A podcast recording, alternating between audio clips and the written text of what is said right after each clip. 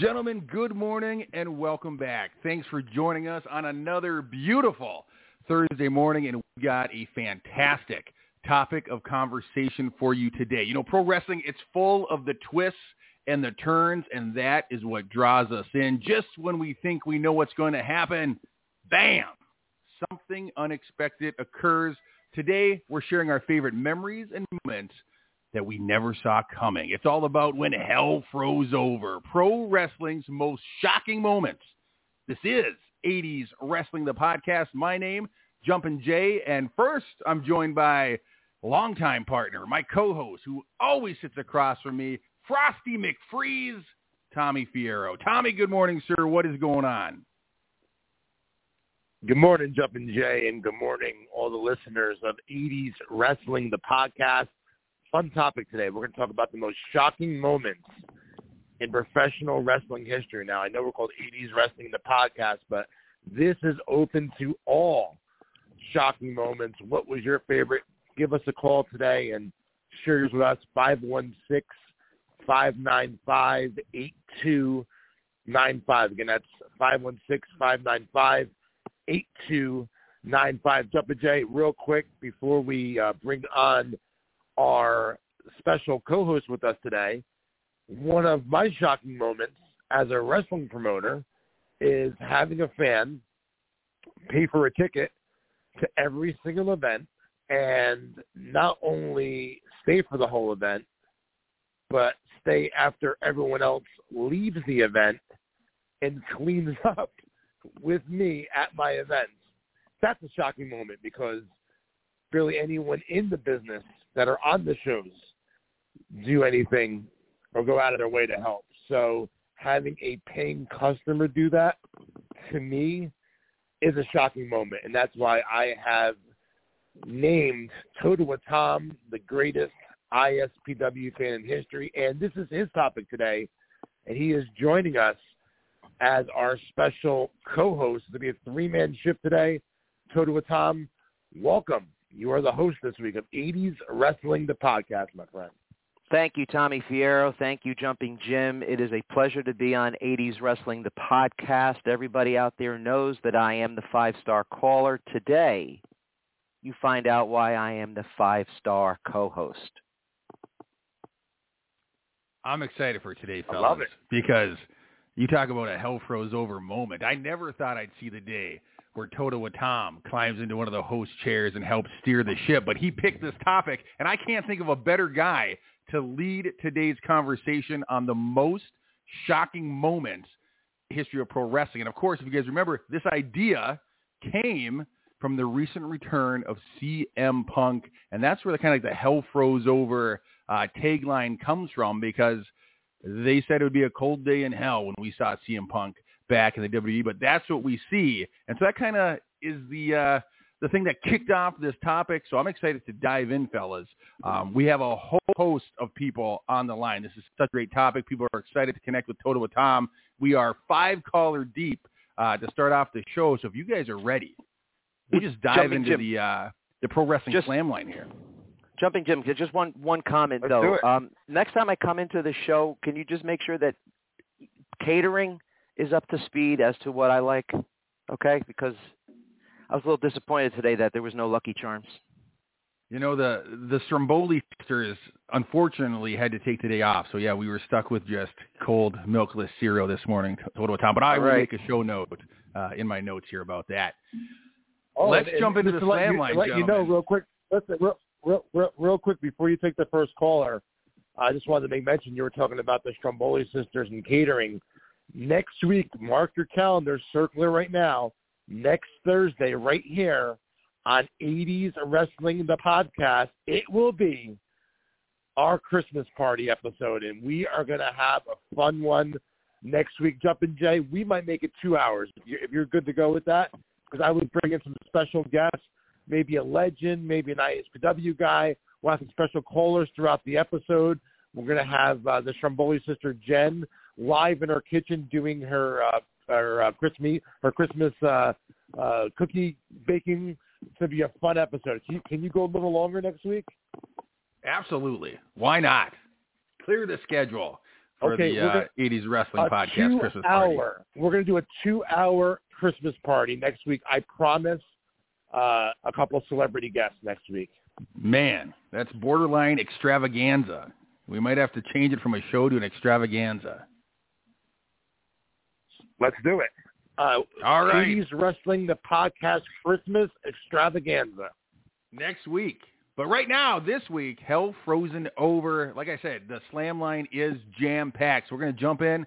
Uh, we're going to start this topic off hot with uh, a relatively new caller to the show, but he's become such a familiar voice that it just wouldn't feel like a Thursday without hearing from our friend Matt from Boston. Matt, good morning. You're kicking off the conversation with Totowa Tom this morning. Hey, good morning, everybody. Good morning. Um, so, couple of couple of quick things right off the top. I, I unfortunately have Hold to on, Matt. apologize. Matt, I got to step on you for a second. You had the topic for last week's episode, yet you failed to call in. Am I not Correct. right? Correct. Well, what is up yeah. with that? Yeah. Um, so, bills got to get paid, right? Right. Mortgage mortgage comes due, electricity bill comes due, and uh, Hell you know I got I got to pay those bills. And uh, All right, continue. We don't want to hear about your life story. What's the topic? So I, I listen. thank- Hey, listen. First of all, Totowa Tom. Totowa Tom is a heel, Matt. I'm a big Matt fan. You know that, Matt. That's my boy up in Massachusetts. So, you know you're my boy, man. So when you when you see Totowa Tom face to face at 80s Wrestling Con, I guarantee you he'll change his tune. When you know how big Matt is, you'll be you'll be you'll be uh, you'll be wishing you didn't say that, buddy. So, so Tom, I actually have one point for you, um, and and so so thanks for thanks for bringing that up because I was my my first point was literally, hey, I got to pick the topic and then I couldn't call in and I was really bummed. But that that notwithstanding, you know, for weeks I heard about, you know, you were going to camp out in front of the store, you were there for the rebranding, the relaunch, and you had to be customer number one and I I couldn't help myself, but I I just had to I had to jump that line somehow, and you know I I, I may have dropped an order the night before, so all that all that waiting in line, I don't I don't know that you're customer number one at the Rock and Wrestling Collector forevermore. I, I think I think I may have that title, so I will, just- I I. I will say the first the, first order that came in off the website the morning of the relaunch was from Matt. Well, Matt, Tommy thanks you, and the Rock and Wrestling Collector will forever be in debt to you for that. And that's all that matters at the end of the day is that you know you're you're on board with the Rock and Wrestling Collector and the rebranding that has now been on for I think three weeks it is, or maybe we're up on four almost. So thank you for that, Matt. Matt, Yeah, what are your yeah. what are your what are your hell freezes over moments? Because we have so- a lot of people on hold. Absolutely. Let's jump right into it. So I'll, I'll be quick. I, I, I got I only got two, and I know Thank you. I know Tom, you're not a big fan of the uh, let's let's go through five, six, or seven. So so I'm going to cap myself at two. Um, the first the first one for me, one is one is a child, one is an adult. When when Andre aligned with Bobby Heenan, that I, I don't can't think of a more Oh, shocking yeah. moment to me as a child. Um, it changed everything, um, and and you know led to a monumental event. So uh, it's probably a pretty obvious one, probably a pretty common one, but um, that was one that that just changed every, everything for me as a as a child, and you know already was a Hulkamaniac, but but you know that cemented that when when Andre aligned with the Dastardly Heenan. Um, and then my second one is more of an adult. Um, honestly, it was it was Scott Hall showing up on Nitro. Mhm. For me, that was okay. We got something major now, and I was always a Northeast WWF guy, but holy moly, now I've got to now I've got to start you know using the back button on the remote and flipping back and forth, and um, we all know what what that that first moment of Scott Hall showing up led to, um, and everything thereafter, and, and still kind of you, you can you can feel it through the product today. Hey So- Matt, I'm curious. I'm curious. What did you think when Hogan became the third member of that faction? I so great question, Tom. I you know as an as an adult, I, I sort of saw that coming. Now I I'm not going to say I predicted or anything. No, that's not what I mean. But when it happened, it was like, oh, of course, it's two WWF guys. Of course, it's Hogan. Would Sting have been a big impact? Sure, but he wasn't a WWF guy. Hmm. So, so, so Hogan, I thought was obviously a perfect choice. I, you know, at that point in my life, I'm, I don't, I, I don't know, 20, somewhere around 20. So, so you're a virgin. Exactly. Yeah. And and and for years to come after, for sure. Um it it just, you know, Hogan Hogan aligning himself made sense. It made sense from the for the story and I could never see Hogan as a bad guy before. But in that moment it was like that works. It's genius. I never would have thought of it. I never would put, you know, I would never take the red and yellow off of him, but in this in this moment, in this situation, it was perfect. So I so those are I my wouldn't two be su- Matt. I wouldn't be surprised if other callers have the same. Um, this, uh, if other callers think that this Hogan turn is one of their most shocking moments as well. Agreed. I, mean, how can it not be, right? I mean, it's it's it's the the, the ultimate babyface, the guy who launched you know pro wrestling into the stratosphere. It's the name that everyone associates with wrestling, whether you know anything about it or not. To be a bad guy, and and you know, especially when you talk about the the traditional money making model. Good guys make the money back then. Bad guys typically don't. Merchandising and all that stuff. So. um there was a lot of risk there too, which I think contributes to you know something being shocking. Um, but boy, did it did it work. So Andre and Scott Hall are my two. I- I'm going to leave it there for you guys to chat about. What do you think, Awesome, Jumping man. Jim? Yeah, it's it's hard to argue with uh, with either of those. Uh, at the time, Bobby the Brain Heenan, the Weasel, the biggest heel manager in the World Wrestling Federation, Andre the Giant, an icon, one of the most beloved figures in the sport. To see him align uh, with the evil manager, of course, shocking, mind blowing, and Hogan's reaction to it made it even that much more impactful. And then yeah, the whole start of the uh, the NWO. It's ironic. Just this week, I went back and I watched that episode of Nitro uh, as I was waiting in in the pickup line for my kids from school, and I watched that first episode of Nitro where Scott Hall makes an appearance. And yeah, it brought back all those feelings of wonder when you saw it for the first time. Like, what is going on? Um, and so yeah, both of those were definitely moments that shocked us as wrestling fans. Hey Matt, thanks for kicking off the greatest episode ever of 80s Wrestling the podcast. I want to make I want to tell all the women out there, please call in today because Totowa Tom is on the air and I want to hear from the female callers, right? We don't get a lot. So I think today with me on they should be coming on.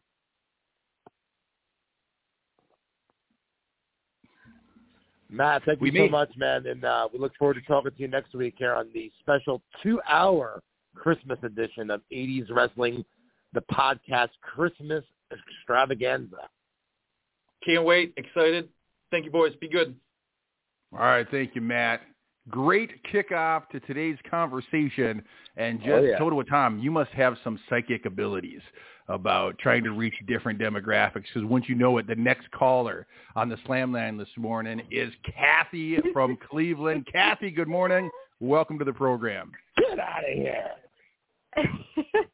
Hello, Hello, guys. Tom. Jay, Tommy, Tom. So great to talk to you. all. I was going to just say, Tom, great segue. That was a perfect segue. Well, I figured Totowa Tom would, you know, be able to get the females to call in because, you know, I can Yes. make water wet, you know. There you go. There you go. Oh, God. What? no, Continue. it's um yes, okay. Well, I'm not going to go on and on either, but um of of course, if you've heard me before, you guys probably know what I'm going to say. But um again, I don't watch today, but yeah, CM Punk that's that's huge news and I do know enough of what's going on. So mine, of course, was when the warrior got put in the casket and that was shocking to me and i was not young you know i was oh my gosh i was like going on nineteen but it still was something that was totally different that they were doing i remember just very vividly watching that and i just remember sitting there thinking like okay they're really doing this. And if you were there, like present, I, I still to this day can't imagine if little kids were there and what their parents could possibly be telling them because we know it's fake, okay. But when you're watching this kind of stuff, your your brain doesn't know any different. Like it's just processing all that. So I can't imagine being a parent to tell them like, it's okay. It's a fake. He's okay. So, you know, when you're little like that, those things just really, uh, you like, you know, maybe they would affect little kids. I don't know. But I remember just watching that and I like I would turn my head to the side, like if you would be there in person, how fans would always turn and look and see like is somebody coming? Is somebody coming? And of course nobody was coming to help. Um but i thought oh my gosh i'm sitting there at home doing that and that's not really happening. And um but yeah of course that was super shocking for me. And you know and it's stuff too like that that you know stays with us. But i was glad that you guys mentioned like you know um tommy in the beginning that you talked about tom because i looked at this like okay, shocking moments. Everybody's going to go to like the negative, and everybody's going to have all of all of their stuff, and that's fine. Um, but it can be other things too, like surprises that aren't necessarily the bad.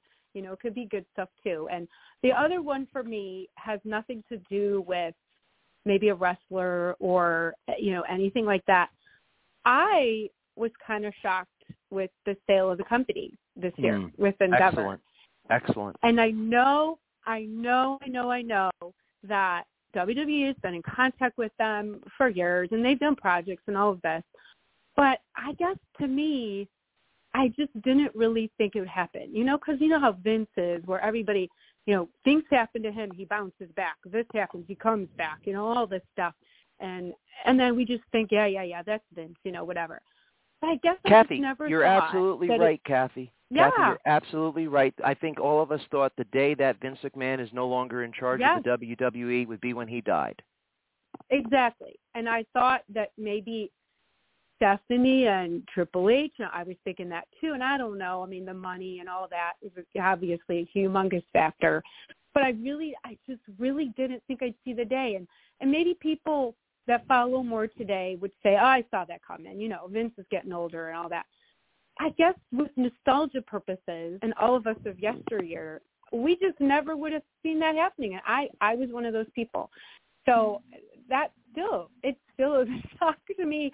And I hope, you know, it does well. But that, I just thought, you know what, I'm going to bring that up because it's more current and, um, you know, it has to do more with something different besides maybe just a wrestler and all that. And so but it's I was great, never one either. That it's that a great topic, change. Kathy, because there's yeah. so many layers to it, right? I mean, he sure. was told to step down because of the allegations against him, um, right. and then you know Stephanie and Triple H were in charge. Then they stepped down. Then Vince comes yeah. back again. So there's a lot of layers to it. Someday, yeah. I'm sure there'll be some sort of you know docu series which will go into it. Um, it makes for great TV, that's for sure. It does absolutely and it keeps people on the edge of their seats and i was always one of those fans back in the day because i i started watching when i was i don't know eleven or twelve i can't quite get and then i i stopped watching uh, ninety two but i never liked i i know bad guys that's the thing you know you get more publicity all that but being the way that i am i i never li- liked them and so when you would have a bad guy or a, a heel, whatever you want to say, turn good, that was always like another shocking. And whoever whoever it was, I thought, oh, they're on the good guys team now. They're the good, you know. And so that was always another thing for me when I think, oh, they're you know they switched over and did that. And but those are just a couple of my mo- and I know everybody can go way back in history, and I'm I'm always amazed by all of you guys that call in that you know your knowledge and just no, it it just blows me away. So I'm always educated too by everything that you all say, and um, I share my little stories and um, and all that. But I I really I really love to hear what everybody has to say. It's always so engaging, and you know, and if you they want more women on the show, I don't know who's available, but um, maybe you guys could get like Mike McGurk or you know, maybe she could come on. I don't know if she's Hmm. ever been on, but somebody like that maybe. So just throwing that out there to get more of the women involved. So, but but we, it's a great. We love that you called. We love that you called. Yes. We hope you call again next I'm week. So glad. Yes, I I yeah, will listen, definitely listen, try. Kathy, Kathy, next week is our special two-hour Yes. Christmas extravaganza. So we hope that we can So hear from you next week. Yes, I I hope I hope so. I hope so. So, um, but yeah, and Tommy, I just want to say also real quick. I was going to say this. Yeah, congrats again on the Rock and Wrestling Collector, man. If I lived close by, yeah, I definitely stop in and probably spend hours looking at all of the memorabilia you have. So, yeah, I I hope that does very well for you. I think it's a great combination. So I think you can't go wrong. Awesome. So Thank you. yes, Thank you so much, Kathy. Hopefully we hear from you next week. Yes, I hope so too. Great to talk with you guys. All right. Thank too. you so Thank much, you. Kathy. Yeah, this conversation just keeps on rolling. The most shocking Oh moment yeah. Real, in the history of professional just wrestling. be- before we get to the next the next caller, uh, just letting you know, I'm doing my due diligence on my end. I'm sending out a couple uh, couple feelers for next week's episode already, just so you guys know I'm already working on it. going deep into the Rolodex, finding a, a celebrity, a pro wrestler, somebody related to the industry to connect with us on next week's Christmas extravaganza. I know you won't disappoint, uh, Tommy. You never do. Uh, up next on the Slam Line is a new number to the show. He's the founder of the Savage Kingdom and host of the Party with Marty podcast. Please welcome Savage to the show. Savage, good morning, sir. Good morning, gentlemen. How you guys doing today? Hey, you guys hear me? What's up, man? How are you? Fantastic. What's going on, man? Good Hello? morning. Uh, g- Hello? Yeah, can you hear me? Hello? No, You can't hear Who- me? no. How are you answering me then, Tom? Why are you playing games with me? Continue. Exactly. Tom, you're a good guy, and I think you're a great person for this radio show. Uh, you're a good personality. You got a strong character. Tommy Fierro, you did a great job this year. I hope next year's even bigger and stronger for you. I'll try to bring you some uh, power guests for 80s Wrestling Con. We're always excited for 80s Wrestling Con. And if you want to talk about most shocking moments, for me personally, after watching Vince McMahon and Shane McMahon pretty much buy WCW, because I never thought that would ever happen, but it did.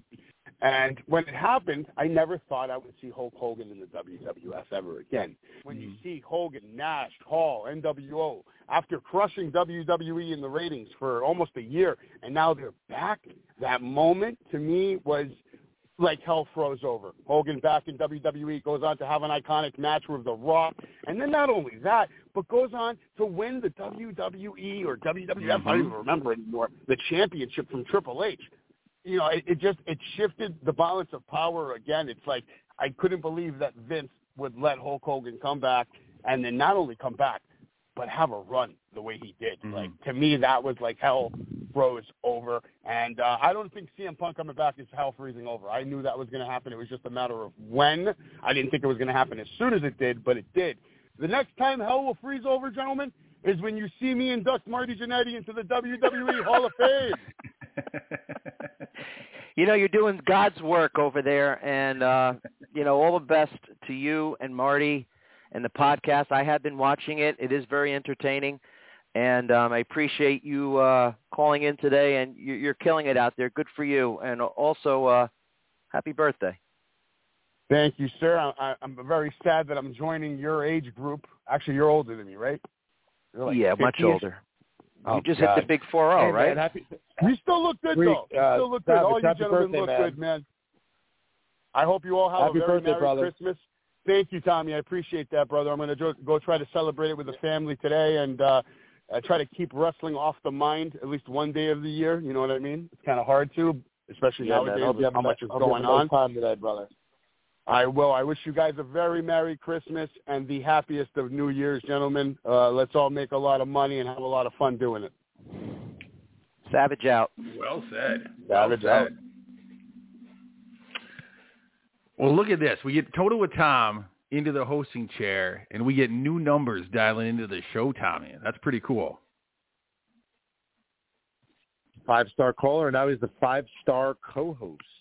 That's right. And we've had a lot. We've talked a lot of shocking moments this morning, and I'm I'm pleased that we haven't had any real duplicates yet. Every, you know, that just tells you how many of these topics are out there and how deep you can go to come up with a moment Be- that you never saw coming. Before before we get to the next call, can I share one of mine? Absolutely. Well, I think everyone knows if you're a, an avid listener of 80s Wrestling, the podcast, I think that everyone can probably figure out which one I'm going to pick. And, and and the one at the top of the program with Hogan and Andre the Giant, obviously every 80s wrestling fan, that's at the tippity top of everyone's list and, and mine as well. But I, for some reason, like I, I mentioned probably a dozen times on this podcast over the last couple of years, I just cannot forget when I was a little kid and I was sitting in my aunt and uncle's living room and I watched Paul Orndorff turn on Hulk Hogan. I'm 46 years old and I'm still I still remember Yep. being so shocked by that when I was a kid. More so than Andre the Giant turning on him, more so than Macho Man turning on him, but just for some reason it was so shocking to me. So I agree uh, with have you a thousand percent. It, it, Tommy, I agree with you a thousand man. percent. That happened in 1986, and you want to know why I think it resonates with us so much? It was such a vicious clothesline. It like took his head off. it really was. And then the way he pile drive them, it was it was it was, it was awesome. And and and and, and Greek Savage, who was just on, he brought up a good point. You at the top of the list, absolutely at the top of the list, has to be when Vince McMahon was on screen for WWE and Shane McMahon was live at WCW. Yep. I mean, you talk about the all-time most shocking moments. That has to be uh, near the top of the list as well. So great point by uh, Savage. And just wanted to mention that one of mine, if not the biggest one, has to be the Orndorff and Hogan one. But I, I'm excited to hear more of the listeners' picks.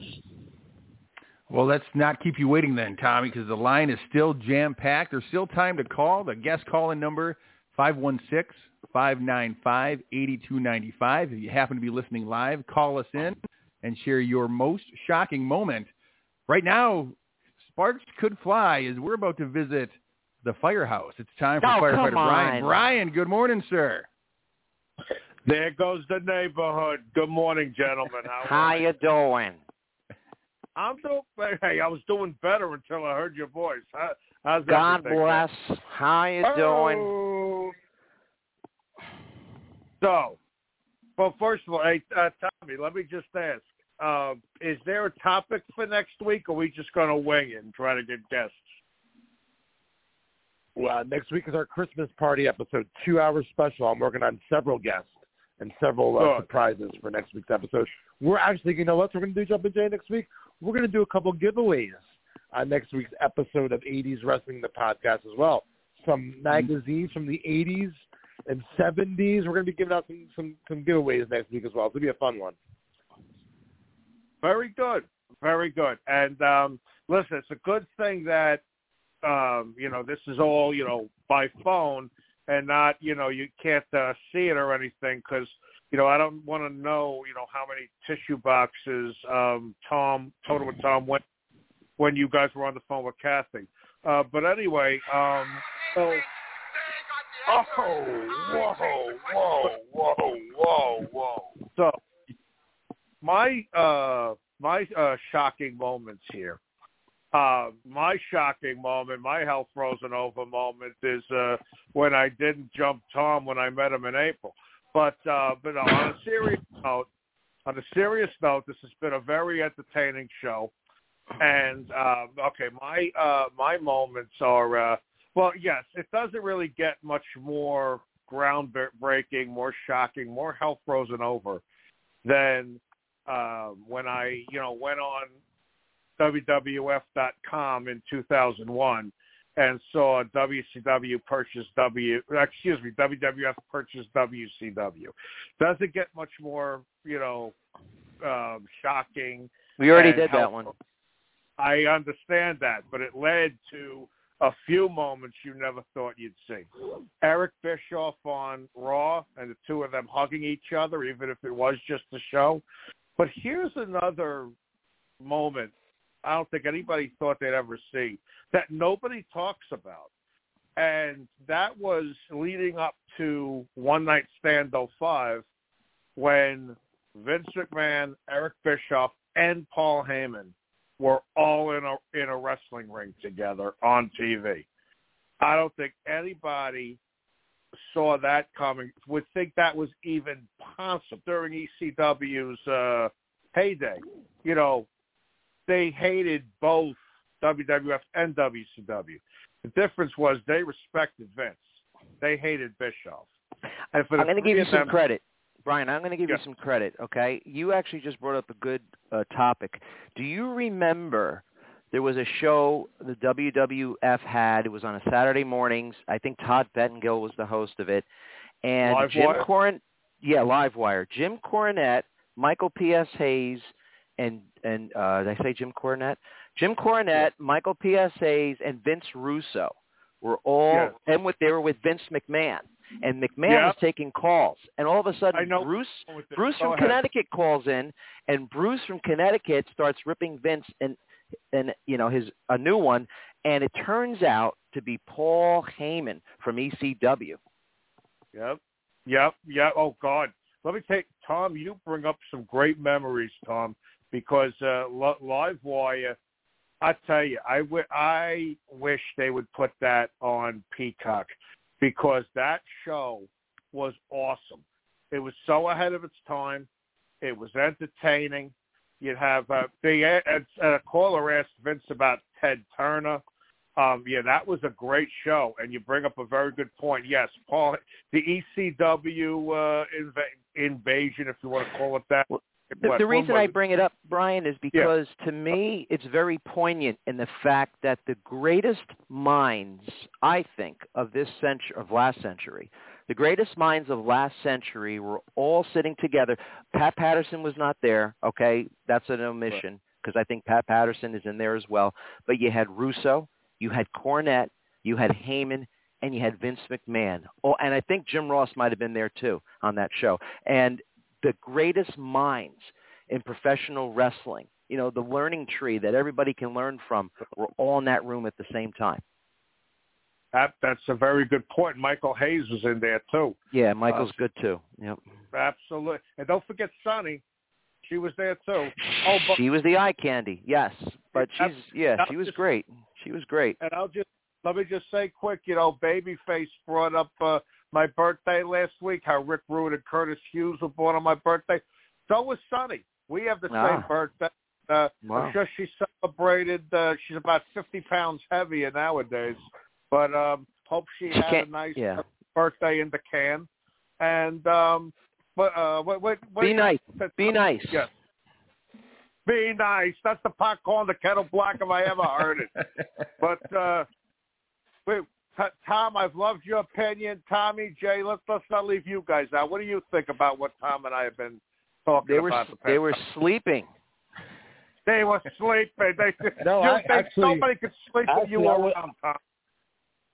I wasn't I wasn't sleeping. I was planning. So, like I mentioned, I think it's a really good idea at 80s Wrestling Con 5 on Saturday, May the 4th at the Mennen Sports Arena in Morristown, New Jersey. Tickets available now, by the way, on 80swrestlingcon.com. We are going to have an 80s wrestling podcast, arm wrestling challenge between Firefighter Brian and Totowa Tom live at 80s Wrestling Con 5. It is sealed, signed on the dotted line, or maybe, maybe, as you know, or we can do this, Jay. You know how we're having our 80s Wrestling podcast party at the Rock and Wrestling Collector on May the 2nd. We can also do it there as well. Maybe debate between the two. But there's something brewing here between uh, Firefighter Brian and Totowa Tom leading into the road to 80s WrestleCon for sure. If the gentlemen are up for anything, I think anytime you get Totowa Tom and Firefighter Brian in the same room, it, it's good. Jay, how many callers do we have left on hold? Did they all hang up? No, no, they're still they're still hanging on. Okay. Surprisingly, we got even more now that they've heard We- the voice of Firefighter Brian. I think you two are good uh, good ratings together. Yeah, I, I, yeah. Let's let's get to the rest of the callers. Brian, you got two hours next week, so I'm sure you'll use up at least one. Well, at least one, if if uh, if if I'm lu- if uh, we're all lucky. But uh, yes, it, it was, and I'll and I'll end with this, Tom. If there's one thing you and I can agree on, that cage match, yes, for the convention, yeah, that would be great. But I think we're good enough to actually make the ISPW show after the convention. Now I know you're ridiculous, okay? Now I know you're ridiculous. I learned from the best, my friends. Mhm. Listen, good talking to you guys, and I'll uh, hopefully talk to you guys next week. Okay? Sounds good, Brian. Thank you so much. Take care, Brian. All right, the calls just keep coming in. This has been one fun conversation. Hell frozen over moments, the most shocking moments that we remember from our fanhood uh, inside professional wrestling. And I'm telling you what, Totowa Tom's in that third chair today, Tommy, and we get some more unknown numbers. First time callers, and this one has an area code of 201, which if I know a thing or two, Tommy, it means it's coming from your neck of the woods. So let's pick it up. Good morning, caller. What's your name and where are you calling from? Uh, my name is Tom Casola, and I'm calling from New Jersey. Hey, Tom, how are you? Doing very well, thank you. Finally, some class in this I was gonna say, in is this this- studio. Finally. Is this the Kodiak Bear, Tom Casola? Listen up, you moron. Of course it's the Kodiak Bear. But no, yeah. Hey, real, So- real, real quickly, let me make mention. Uh, I, I mentioned it several times on the podcast in the past. Uh, when I first got involved in the wrestling business, when I was just a freshman in high school, I overheard two kids talking about a wrestling radio show that was going to be on William Paterson College uh, that evening. It was called Who's Slamming Who. Slamming Who? So I went Mhm. home and I and I listened to it and I and I uh there was a contest to be the special guest co-host for the week. I actually won the contest to be the special guest co-host and through this uh radio show I learned about newsletters and you know independent shows and if it wasn't for that I would not even be on this conversation right now on this call. I would never have probably gotten involved in professional wrestling. So Tom, who was uh the the host of the uh, show, I want to thank you so much for the Oh. uh, magnitude and influence that your radio show had on me as a teenager, and I'm so indebted to you. Thank you. Oh, please. Uh, I mean, it was a pleasure having you on and getting to know you and becoming a friend. Um, it was just a, you know uh, a silly thing way back when. Uh, I think John Arezzi was really the uh, well, were John Arezzi and Rich Mancuso were the only other guys that had um, a professional wrestling talk show on the radio, and um, yeah, I was a big wrestling fan from uh, the 1970s and on up, and I, I was going into broadcasting, uh, and then I decided to do it. And my uh, my cohorts at the time were Tony Bender, Rob McGuire, and George Tahinos, and uh, George stayed in the business, quote unquote, as he became a famous photographer. So you've probably seen a lot of his photographs in various magazines, on the covers of DVDs. Um, but yeah, it was just it was just a lark. But what's funny is that doing that, you know, I interviewed a couple of folks, and one of the gentlemen I um, interviewed was Rocky Jones, who just passed away last year. And um, he looked at me and he says, "You're big enough." He says, "Have you ever thought of being a professional wrestler?" And that's kind of like asking a kid from New York who's uh, playing stickball, "Hey, do you want to try out for the Yankees?" Right. and I jumped at the chance, and um, it was very old school back then. And God bless them, and I say it with all love in my heart. Uh, Rocky and Gino Caruso took me in, and they beat the heck out of me. They put me through the ringer, and they never thought that I'd come back after the first day. Again, this was very old school. Just got beat up, came back, did it again, came back, kept doing it. Finally, they were going to teach me how to take bumps. They had no ring, so we did it on concrete. And I started taking bumps on concrete.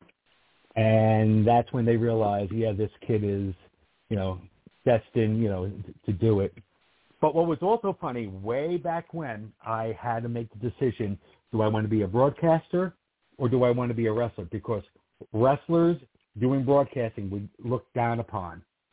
And uh, and now, 20, 30 years later, oh no, a lot more. Yeah, 30 years later. It's been 33 years since I've been doing this. Uh, 30 years later, look how many wrestlers are on the radio. It's crazy. Yeah, mm-hmm. I, it, it's funny, you know. So, you, but you were well ahead of your time, man. You were well ahead of your time. uh, well, yeah, I absolutely. I doubt that, but but you know, I, I thank you for the uh, for the kind words. So, um, can I give you my health freezes over moment? Of course, probably. Yeah, uh, yeah we're all waiting for it. Yep, it, it's very old school. It's two of them, which most of you folks probably don't even remember or know of. Um, and they both revolve around Bruno Sammartino. And the first one is when Spiros Arion turned on Bruno. And then the biggest one was when Larry Zbyszko turned on Bruno. Wow. Hmm. And those, you know, those were big moments way back when. And especially when it came to Zbyszko, no one ever thought that would happen. And then the final showdown at Shea you know, was the uh, final, you know, doubt. And um, what a, a lot of people like, don't remember. Go ahead. Tom, I was going to say that was like the first WrestleMania ever when they started doing those Shea shows, you know, in 72, 76, and 80. You know, yeah, they, they that did, was a precursor. Yeah, they, yep, they did three of them. Um, and the first one was Bruno against uh, Pedro Morales. And then the second one was they were showing the closed circuit of uh, the big headliner was Inoki against Muhammad Ali, mm-hmm. and then the final one was with um, Bruno and Zbyszko. And yep. a lot of people don't remember that when at the very end, when Zbyszko is outside uh, after being defeated, he goes to shake Sammartino's hand, and then Sammartino punches him mm. anyway. But but yeah, th- those were you know that's so, old school. Tom, I got one too from Bruno. Ready? Ivan sure. Koloff knee drop, you know, and then gets the one two three pin at Madison Square Garden, ending a seven and a half year title run by Bruno Sammartino. I of course didn't see it, and none of us were probably you know have ever seen it, but I was told that you could hear a pin drop in the garden that night. Well, as little career that I had, um, the some of the great things is I got to meet and discuss with um, some of my heroes, and I was able to speak to Bruno one time about that. Mm. Um, and again, as a wrestler, you never wanted to talk wrestling to wrestlers, but there was one night when Bruno was kind enough, and he said, and he, you know, he's if you see other interviews, you'll hear that he said that when Koloff came down and landed on him, he thought that he did something to his ears because Bruno couldn't hear anything. Hmm. And uh, but then when he stood up, he could hear the announcement of the new champion, and he could hear the referee, and he heard Arnie Skaaland, but the uh, he was just wondering. And then, in order not to cause a riot that night, if you ever see video, Koloff leaves without the belt because they knew mm-hmm. that if they gave Koloff the belt at the time, there would have been a riot out there. So wow. out he went, and then Bruno wow. said as he was going back, he heard people were crying. And it's like Bruno, you're still out here. Bruno, you, you know, you'll get it back and all that. Um, but yeah, it, that one, and um, and then when Superstar beat Bruno again, you know, but uh, God bless uh, Superstar. He, you know, he loved Bruno so much. He said, you know, that if he was going to beat him, he wanted to make sure the feet were on the ropes. And if you notice, they're on the top rope because he wanted to make sure everybody mm. in the arena saw that. Hey Tom, so, I have a Totowa Tom take I want to give to you, and I want you guys to think about it for a second. I think one of the worst booking decisions by Vince McMahon Sr. was not listening to superstar Billy Graham and turning him face in the midst of his title run because he had with him basically Hulk Hogan before Hulk Hogan. And Superstar, you know, he had a nine month run as champion as a heel.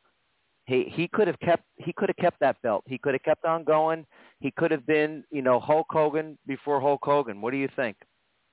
Well, here's the from the poop that I've heard, and again, I wasn't around at the time, so I can't tell you firsthand knowledge, but from everybody that I spoke to, and we had these discussions in the past, a couple of things. Vince McMahon Sr. was a man of his word, and he promised, um, what's his name, Bob Backlund, that he was going to be, you know, the next champion after Superstar. The other thing too is way back when there was a lot of um, territories and every now and then, uh, if you kind of remember back then too, they were doing cross promotion champion against champion.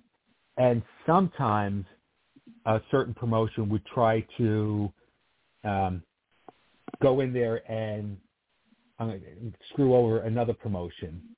So as great as Superstar was, he wasn't a great wrestler with a great amateur background that he could protect himself if need be. Right.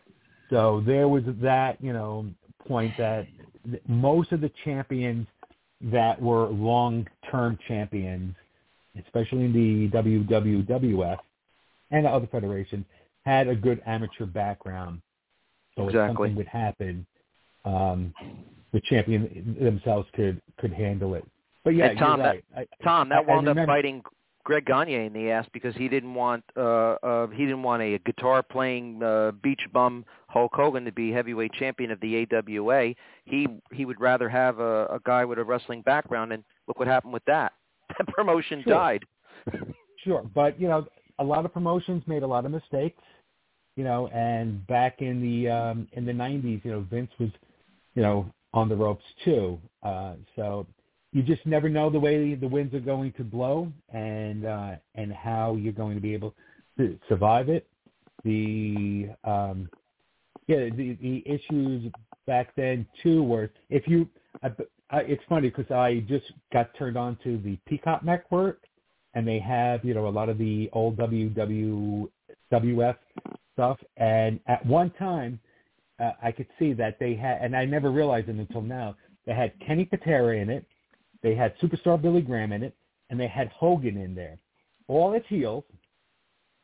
But and then they had you know other stronger guys too, you know, good faces and all that. But I was just like, wow, just look at you know all this, and, and you know they could have done it with any of those guys. You know, obviously they went with Hogan, then they went with uh, Superstar, but you know even Patera could have been, you know, a, a champion.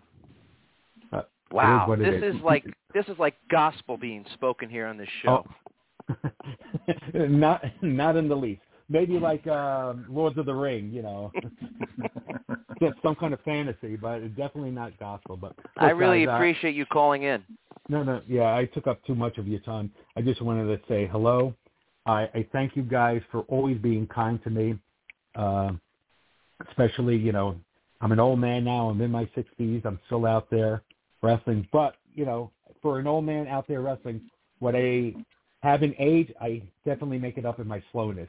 So, um, but you're always so kind to me. You've got guys have always said very nice things about me, and I just wanted to say thank you so much. Um, and how you guys finally remember a silly little wrestling talk show, so you know, with high regard, means the world to me. So, thank you, gents. Uh, I wish They're the everybody highest who's regard, man.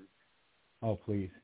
I wish everybody who's listening in a happy holiday, whatever holiday you celebrate.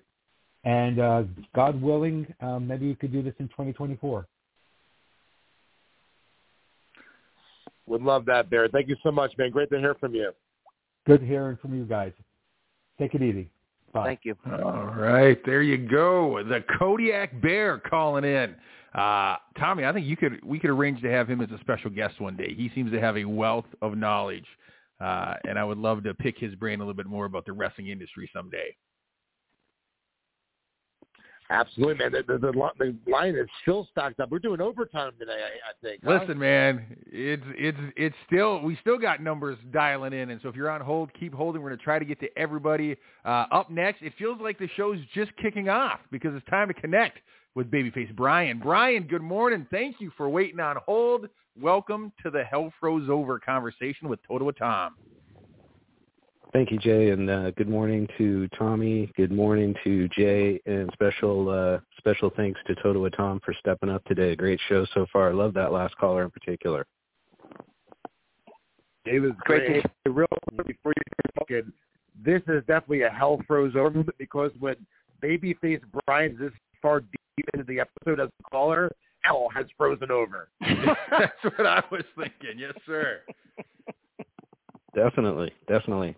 Hey, I, I got to agree with uh, with Tommy. My my number one biggest shocker was um, I'd only been watching wrestling a few months when Paul Orndorff uh, hit Hulk Hogan with that clothesline, and basically that kind of ruined a lot of the future shockers for me because from then on I was kind of watching for stuff like that that was happening. So I had I had I knew something was going on with Hogan and Andre with uh, Bobby Heenan getting uh, getting Hogan out of the uh, uh, the or getting Andre out of the uh, suspension that he had and not not having to wear the machines mask anymore. You could see the writing on the wall with Hogan and Savage, but with uh, Hogan and Orndorff for a fan who was uh, very new to wrestling, uh, spring of '86 is when I started rest- or watching. That's that to me was uh, just a huge shocker and, and really uh, tied me into wrestling for for years and years, and still my favorite feud. Um, today's actually the anniversary of the uh, steel cage match that aired in January on Saturday night's main event. It was in Hartford, Connecticut, and Paul Orndorff, uh, uh, according to fans in attendance, his feet hit her hit first, and then uh, Danny Davis and Joey Marella argued about who won the match, so it got continued, and Hulk kept the title. But that that Hogan uh, Orndorff turn happened back in June and aired in July, so this was a six month run that led to uh, some of the big, biggest house business and and money on on the home uh, on the, the the local shows that anybody had ever had in the, in the industry. They they drew a ton of money, and I, I really am looking forward to uh, Tom's review of the Iron Claw. So I'll try to uh, keep it uh, as quick as possible um, a short time after that, uh, a few months after the the Hogan Orndorff turn in '87, the shocker that hurt me the most was uh, Roddy Piper announcing his retirement. You see him sitting there with mm. Mean Gene in an empty arena and uh, announces that he's going to retire from wrestling. And, and really, he was as high up as he could have gone. He won uh, Most Popular Wrestler of the Year in Pro Wrestling Illustrated. He was in the uh, the match before intermission at WrestleMania, kind of the main event of the first half of the show. They weren't going to put the title on him instead of Hogan, so he got out at the top of what his uh, potential was in WWF and probably in, in making money, and went to Hollywood and, and gave it his best shot there. Uh, last one is the big event in '88 with uh, with the dual referees. That was truly a shocker seeing uh, the second referee come around and seeing Hulk lose his title and end that reign. So that's my big three: is Hogan Orndorff, Roddy retiring and uh, and the twin referee scandal at the big event in '88, where Hulk mm-hmm. finally lost the the title, and you see there's a, a second ref out there. So, I don't want to uh, wonderful nitpick. job. I don't want to nitpick yeah. babyface, but it wasn't at the big event. It was at Saturday night's main event. The big event was in Toronto, Canada. Headline um, was Hogan and Orndorff. Oh, the main event. Sorry, it wasn't yep. Saturday night's main event. It was the main event. The so, main event. Yeah, yeah. So yeah, but the big totally. event was yeah. in I was trying to keep it. Yeah.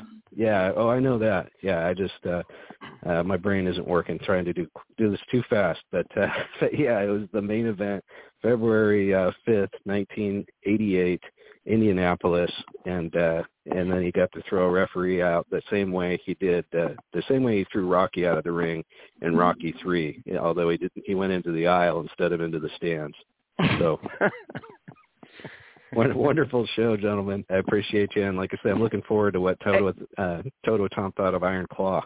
Yeah, we didn't mention that yet, but I did go see the movie last night, and I will give a quick review on it. Um, it was an early screening, so right before the show signs off, um, I'll I'll give you my thoughts. Nice.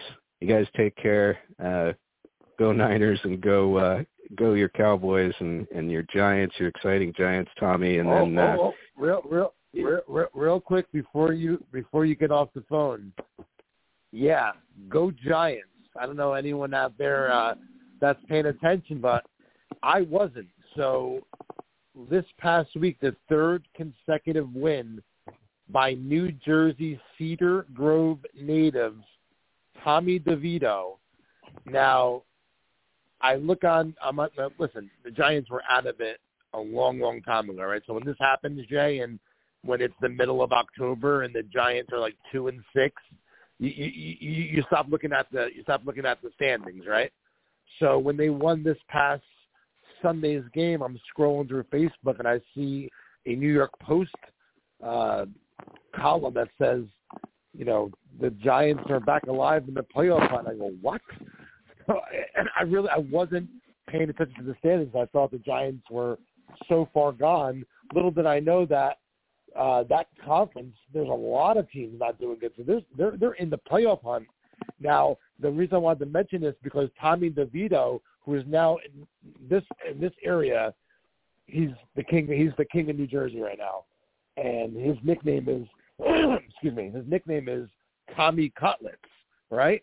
So Tommy Cutlets, Tommy DeVito, the current starting quarterback for the New York Giants, literally lives around the corner from Stromboli sister Jen. Hmm. Now we went over. My family went over there the other night for dinner uh, for her birthday, and we saw a ton of news trucks the next block over. He lives directly around the block from her house. How crazy is that? Wow. Very cool. Does Jen make good chicken cutlets? Maybe she can like pry him to uh come on the show. You know, give him some chicken yeah, cutlets well, of her own. She's gonna be she's gonna be on next week's episode live in her kitchen doing her uh her her Christmas cookie baking. So we'll ask her next week about our chicken cutlets. But yeah, go Giants! I am not going anywhere jumping jay this Sunday. Usually, uh, I'm out doing the the fall pumpkin picking and the and the hay rides, and now you know the Christmas time we're doing going to the city taking pictures with the Christmas tree. Listen, it's all over with. This Sunday, my fat ass is staying put on the couch. I'm watching the New York Giants as they try and make magic happen one more week this Sunday. Thank you. Yeah, it's it's similar to uh 49ers striking gold with Brock Purdy. Wouldn't it be cool if uh, Tommy DeVito ended up being the guy instead of the guy they gave all the money to? That'd be a, a special story to have a guy right there and uh, uh next very close to the stadium lead the team in the future. All right. Hey, yeah, man. Hey, take care, guys. Take care, guys. Have a good weekend. Great rest of the show. Sounds good. Thank you so much, Brian. Thank you for holding uh, so long today. We got a couple of people that were holding on hold as well. Uh, we're going to try to get through as many as we can here as the show is uh, rounding third base here. Uh, but up next, good friend of the show, Jason from Texas. Jason, good morning. Welcome to the Hell Froze Over special. Hey, how you guys doing? It's been a fun show. Appreciate all you're doing. Um, I gotta say, listening to firefighter Brian and Totowa Tom go at it reminds me a lot of being a kid watching primetime wrestling, listening to Gorilla and Bobby. You guys are uh, pretty entertaining. Tommy, you might want to awesome. consider uh, commissioning the two of them to do some sort of a, you know, uh, a TV show skit or segment or something for ISPW because that could be a home run. You're right, brother. Yeah. Um, real quick, so uh, thank you to your Giants for beating the Green Bay Packers. As a lifelong Chicago Bears fan, I'm sure that Jay, as Nice. a Vikings fan, felt the same way. Um, Absolutely. but uh, and and let's not forget that uh, Tommy DeVito also played a year at the University of Illinois. So uh, you know, I got to see him a lot. That being the uh, alma mater of my wife and most of my family. So uh, we watch a lot of Illinois for better or worse, and mostly worse. But uh, it was nice watching him uh, in 2022 do everything he did. And actually, it's kind of interesting. Um, he actually commissioned um, for a waiver from the NCAA to try to play another season at Illinois, but they denied him. So then he ended up as a undrafted free agent, and the rest is history. So, uh, Tommy, you and your Giants uh, are, I can I guess, can thank the NCAA for not allowing him to stay il- at Illinois for one more year. So there you have that. Um, hey, listen, man. It's yeah. just it's it's just it's just uh it feels great. Like I I know that you know it, I know that it's it's a come from behind feel good story. Being a Giant fan, like I know we made the playoffs last year, but uh, the previous six or seven years has been really, really hard to be a Giants fan. So just to be in December right now and have hope for the playoffs, considering how we started off the beginning of the season, man, I am ecstatic. I'm ecstatic as a Giants fan right now. Yeah, what's their record now? Five and eight. Yes, sir. Five and eight. Well, that's the same record that my Bears have. Although I don't have any expectations for the playoffs. My only expectation is that Carolina Panthers number one overall draft pick. So let's roll. Hey, Jason, I just got a text from Dave Meltzer. He he said that this week's episode has been the highest rated in the history of 80s Wrestling, the podcast, but the numbers are starting to go down because of your rambling on. So can you please get to your point? Oh, all right, heel. It's all good. I appreciate it. All right, here's my moment. I was there live April 1st, 2001, the Houston Astrodome, WrestleMania X7 or 17, whatever you want to call it. Stone Cold Steve Austin, who was by everybody's account the biggest baby face that almost single-handedly you know, took down WCW and brought WWEF, whatever you want to call it, back to the forefront, uh, beat the crap out of Vince McMahon time and time again and just made for uh, so many amazing moments. All of a sudden does what he has to do to win the WWF championship against The Rock uh, by smashing him repeatedly with a steel chair and then shaking Vince McMahon of all people's hands.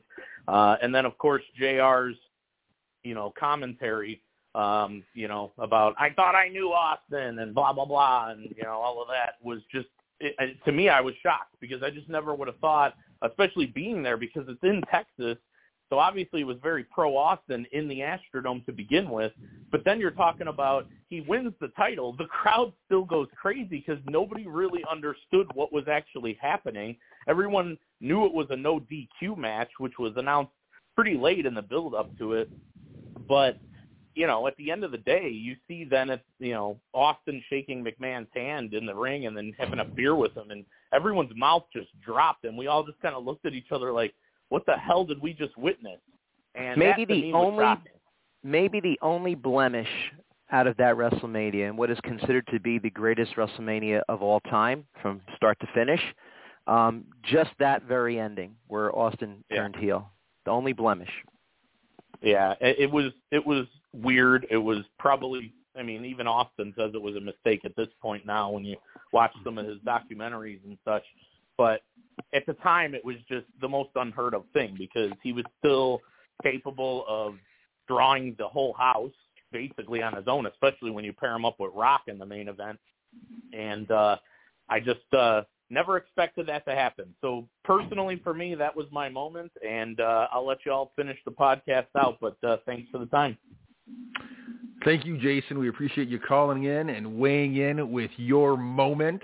Uh, a couple calls still to go, and then we're going to hear from Totowa Tom as he gives us a uh, early review. The movie is I don't even think is out publicly yet, but an early review of the Von Erich movie, The Iron Claw. That's still to come.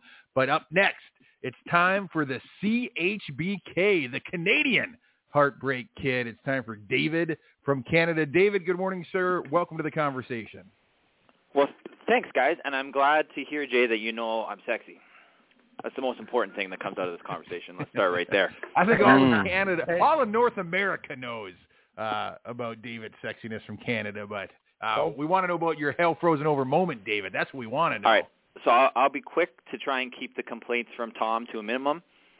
So first totally of all, Tom. I want to say I'm from Canada. We're better than you. It's Tom. Mm-hmm. So here we go. Um, as a Canadian, first of all, the Montreal Screwjob. Yep. Second Gotta of be. all, the uh, the death of Owen Hart. Mm.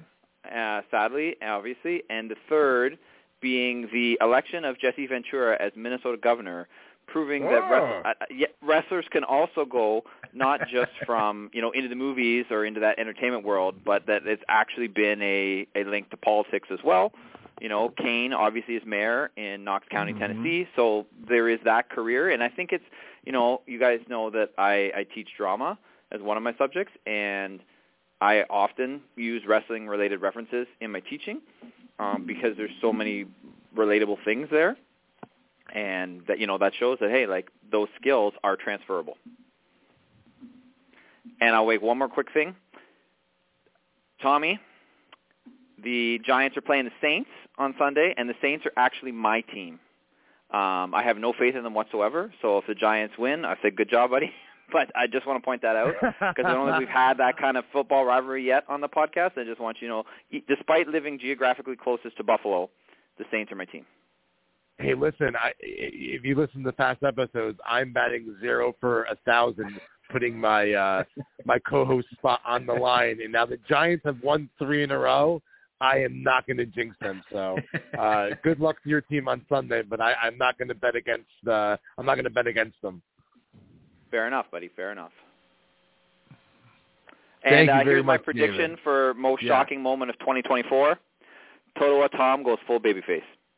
Ooh, nice. That's a bold Nice. prediction. Bold prediction. Thank you, anyway, David, so guys, much for hope you have a Merry on. Christmas, Happy Holidays, and we'll talk to you soon. Hey, same to you, brother. Thank you so Later, much. brother. Merry Christmas. A little north of the border, hell frozen over moments there. We got one last caller who's been hanging on, and I'm so grateful for that. It's Mike C. from New Jersey. Mike, thanks for holding on. Welcome to the most shocking moment in pro wrestling discussion. Oh, Jumpin' Jay, Merry Merry Christmas, sir. Tommy Fierro, Mr. Tommy Fierro, Merry Christmas to you. My man. And I hear there's someone out there, and this is why hell has frozen over. Who let this man on air with a live microphone? Totowa Tom. So, You- uh, Are you I- I reinstating like- the ban on Totowa Tom? Yes, well, we'll get to that, but let's get to the business at hand first. Some shocking, hell-freezing over wrestling moments. Um, I'm going to start with Bruno Sammartino's return to the company. Um, that was a big one for me. My father's Excellent. favorite wrestler was Bruno Sammartino, and when Hunter reached out and got him to take the Hall of Fame induction, I was ecstatic because I really felt like he deserved it. So that was Great a big pick. one for me. Um, Bret Hart uh, returning on Monday Night Raw uh, will always be special. Uh, that was a great moment. Um, the Ultimate Warrior returning on Monday Night Raw will always be a great moment. Another one of those hell freezes, hell freezes over moments. And I have one last one that'll probably surprise you guys, and that is X Pac's return to Monday Night Raw the night after WrestleMania 14, because his promo uh, you know, that was the first time you had him talking about Hall and Nash and Hogan and Bischoff on live television. And that one was, you know, I remember the genesis of D-Generation X and uh, X Pac returning and joining, and the New Age Outlaws joined later that night. And that is a definitely a prominent faction. You know, that particular version of DX um, uh, was definitely a cool moment uh, and one of those hell freezes over moments for me. Um, so, Marvelous you know, lot of Mike. Marvelous Mike. Yes. That may be one of the most important moments in WWE history as it really kicked off the Attitude Era. That moment. Yeah, you know, I, I hate to actually publicly agree with Totowa Tom, so I won't actually say the words, but it is a very good point. Is that that was a that that I always consider that to be one of the initial night after WrestleMania Raws where you know we really started to expect the unexpected. You know, Austin had beaten Michaels. Uh, you know, X Pac had come back. You know, it was a very exciting time. Um, and my one last final plea to the listeners is let's please get that petition signed, ban totoatom.org. We're going to have him banned from everything, wrestling, the state of New Jersey, Totowa. So let's, let's do good for the children. And uh, congratulations, Tommy Fierro. It was a fantastic year for ISPW Mhm. and the Rock and Wrestling Collector. Um, go New York Jets. No, I'm just kidding. Uh, but don't want to take up any more of the uh, time, guys. Merry Christmas and happy holidays to everyone, and appreciate all of you. And Tommy, thank you for everything you do for the wrestling fans, except for putting Totowa Tom on air. Thank you, brother. Listen, next week, next week's our special two-hour edition uh, Christmas extravaganza. So hopefully you can give us a call next week and join in the Christmas celebration next Thursday right here on the podcast. All righty, sounds good. I think I'll take a trip to the Rock and Wrestling Collector today. It seems to be that kind of day. I'll see you soon, brother. All right, brother. Take care. All right, thank you so much, All right, Mike. Well, man. gentlemen, Real what quick, uh, real quick, I want to make a couple, a couple, couple things that, a couple different moments that were not mentioned. Today. I mean, there's, it's unfair. I mean, we we could probably be on here for the next five or six hours talking about all the shocking, biggest moments in professional wrestling history. There's tons, tons, tons that weren't mentioned. Just a couple of come to, come to the immediate top of my head uh, would be when Eric Bischoff showed up on Monday Night Raw. I know I mentioned that last week on the podcast, but that that was a huge, huge moment. Also, um, another really big moment would be when uh, Roddy Piper turned babyface for the first time, and the, the biggest heel in, in WWE, right? Turned babyface. Remember, I, I believe it was on was that in the flower shop? I, I vividly remember uh, that when he turned, and then the crowd just got behind him so much. But there's so many different moments that we didn't mention, like like uh, just this past Survivor Series, CM Punk showing up and returning, uh, Ultimate Warrior coming back to WWF. You know, we didn't we didn't see that coming. There's so many different uh, moments that we didn't even get an opportunity to, to mention or talk about. Uh, it would definitely make for a, definitely a continued conversation on a future episode. But next week, mark your calendars. Once again, we are doing our 80s Wrestling the Podcast Christmas extravaganza. I'm going to try and get a couple of legends on the show next week, uh, a couple ISPW superstars on the show next week. We are going to have some contests and giveaways. We are going to make it a super fun two-hour edition, end of the year Christmas extravaganza. Mark your calendars. It's going to be a big episode, Jumpin' Jay, next week here on the podcast. huge episode next week. But this episode that we're just starting to wrap up was in itself a huge episode, a great discussion of those moments that shocked us all when hell froze over in the world of professional wrestling. I thank both you gentlemen very much. Uh, Totowa Tom, you did an outstanding job picking this conversation and leading today's conversation, so I thank you. Uh, at the conclusion of this show, Totowa, you were able to get, I don't know if you call it a sneak peek, a VIP viewing. I don't know how it happened, but the big talk in the theaters is, of course, the Iron Claw. That's the true story of the Von Erich brothers who eh, they've they've had their share of triumph and more than their fair share of tragedy tragedy. And it's a story wrestling fans know all too well but it's it went to the big screen. It, it releases publicly on december 22nd in theaters across the nation but you were able to go uh, and see it last night. And so i would love to know what your take on the iron claw film was That's right, Jumping Jim. Um, first off, I just have to give my most shocking moment since it was my topic. Um, mine goes back to 1991 when I first saw Ric Flair with the NWA Heavyweight Championship walk into Primetime Wrestling Studios with Bobby the Brain Heenan. Now, as a wrestling fan in the 80s, the two biggest names were always Flair and Hogan. We never thought those two would ever face each other and hell froze over that one January, and I think it was 1991 when I first saw Flair. Not only Flair, but Ric Flair with the heavyweight championship from the NWA. That was my most shocking moment. Now you're right. I did get an early screening, and that was a courtesy of um, Scott D'Amore, Court Bauer, Tony Khan, and um, Billy Cor- Corgan. They they allowed me to see the uh, show last night. Uh, great screening, and I'm going to make it quick because I know um, we're running out of time. First off, you if you're over the age of 40, you're going to absolutely love this movie because you lived it.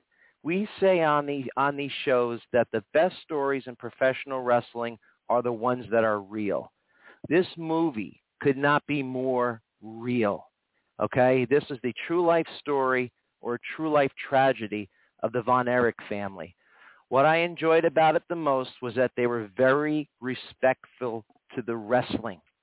Okay? It's probably going to go down in my books as the greatest look into professional wrestling that has ever been done on a big or small screen. I have to give my hat to Zac Efron, who is an accomplished actor. He played Kevin Von Erich. I have never seen an actor get the type of pathos he did last night just from looking into his eyes. He was able to sell the performance based upon facial expressions. The movie is about him. He's the narrative, okay? And he did a wonderful job. If he is not nominated for an Emmy or a Tony or an Oscar or a Golden Globe, that's a shame. It's a wrestling movie, yes, but it's a great movie. So I know our audience is strictly wrestling fans. I implore all of you to get your significant other, get a friend, get someone who doesn't even follow pro wrestling, get them to watch this movie because it's just a great, great movie. And make sure you get ready for a very somber uh, two and a half hours because it's about two and a half hours long, and um, it, it, it shook my it shook my soul. It did. It shook my soul last night. I was just thinking about it when I drove home, and yeah, I couldn't go to bed for a while, and it it, it just really hit me hard that how did this story not come to light in the last 30 years? It's too much. Hollywood wouldn't buy it, but I guess they finally did. Yeah, it's interesting. You know, it's a story we all know far too well. And they've done, you know, Dark Side of the Ring. There's been small documentaries about it. But to see the story come to the big screen, I, for one, am very excited uh, to see it. And I'm glad you're saying not only does it, not only does it give a good light in the wrestling world, but it's more of a human story. And so even if you're not a wrestling fan, it sounds like it's a movie that you can become emotionally connected with and kind of uh, understand the Von Erich family on a different level. I don't think there was a dry eye in the house, to be honest with you. There was uh, clapping at the end of the picture, um, and uh, interestingly or ironically enough, Kevin Von Erich was on AEW TV last night while this was hmm. going on. Um, they taped a segment for him. I don't necessarily agree with the segment from what I heard. It had nothing to do about the movie. Um, they actually put him in a comical light, and uh, far be it, uh, you know, this movie was not comical, not at all. It was a it's a it's a tragic story, one that needs to be watched because I always believe the the ones that pull on your heartstrings are, are the best stories, you know, to invest yourself in. And I know it comes out December 22nd. I hope everyone gets a chance to go see it. Um, and if they don't, I understand that it's going to be streaming on uh, Max, HBO Max as well. So if you're not able to go out this holiday season and see it, uh, hopefully you'll watch it on TV. But I would love to see Kevin Von Erich possibly in a future episode down the road if we can maybe get him on to talk about this this great movie. That would be that'd be amazing. That'd be up to Tommy there in his Rolodex to see if he's got that kind of connection. Gentlemen, as uh, the show feed here is starting to wind down, I want to thank you both. One heck of an episode today. Record number of callers, new numbers to this show. And you already heard from Totowa Tom that uh, one of the highest rated episodes. Those ratings come out faster and faster. It's amazing. It's one technology. The, the highest, yeah. It's technology. That's the that's the time we live in. Uh, mm-hmm. Tommy, I'll let you wrap up the show, but Totowa Tom, I want to thank you very much. Uh, it was a pleasure and a joy to have uh, you in the discussion this morning. Of course, thank you. Absolutely, man, and uh, it was a great uh, topic. Tom, thank you for the review of that movie. I'm looking forward to seeing it myself, and uh, looking forward to next week's episode right here on 80s Wrestling, the podcast. It will be our special two-hour Christmas extravaganza. I already got some my my my my wheels are already spinning, Jumpin' Jay.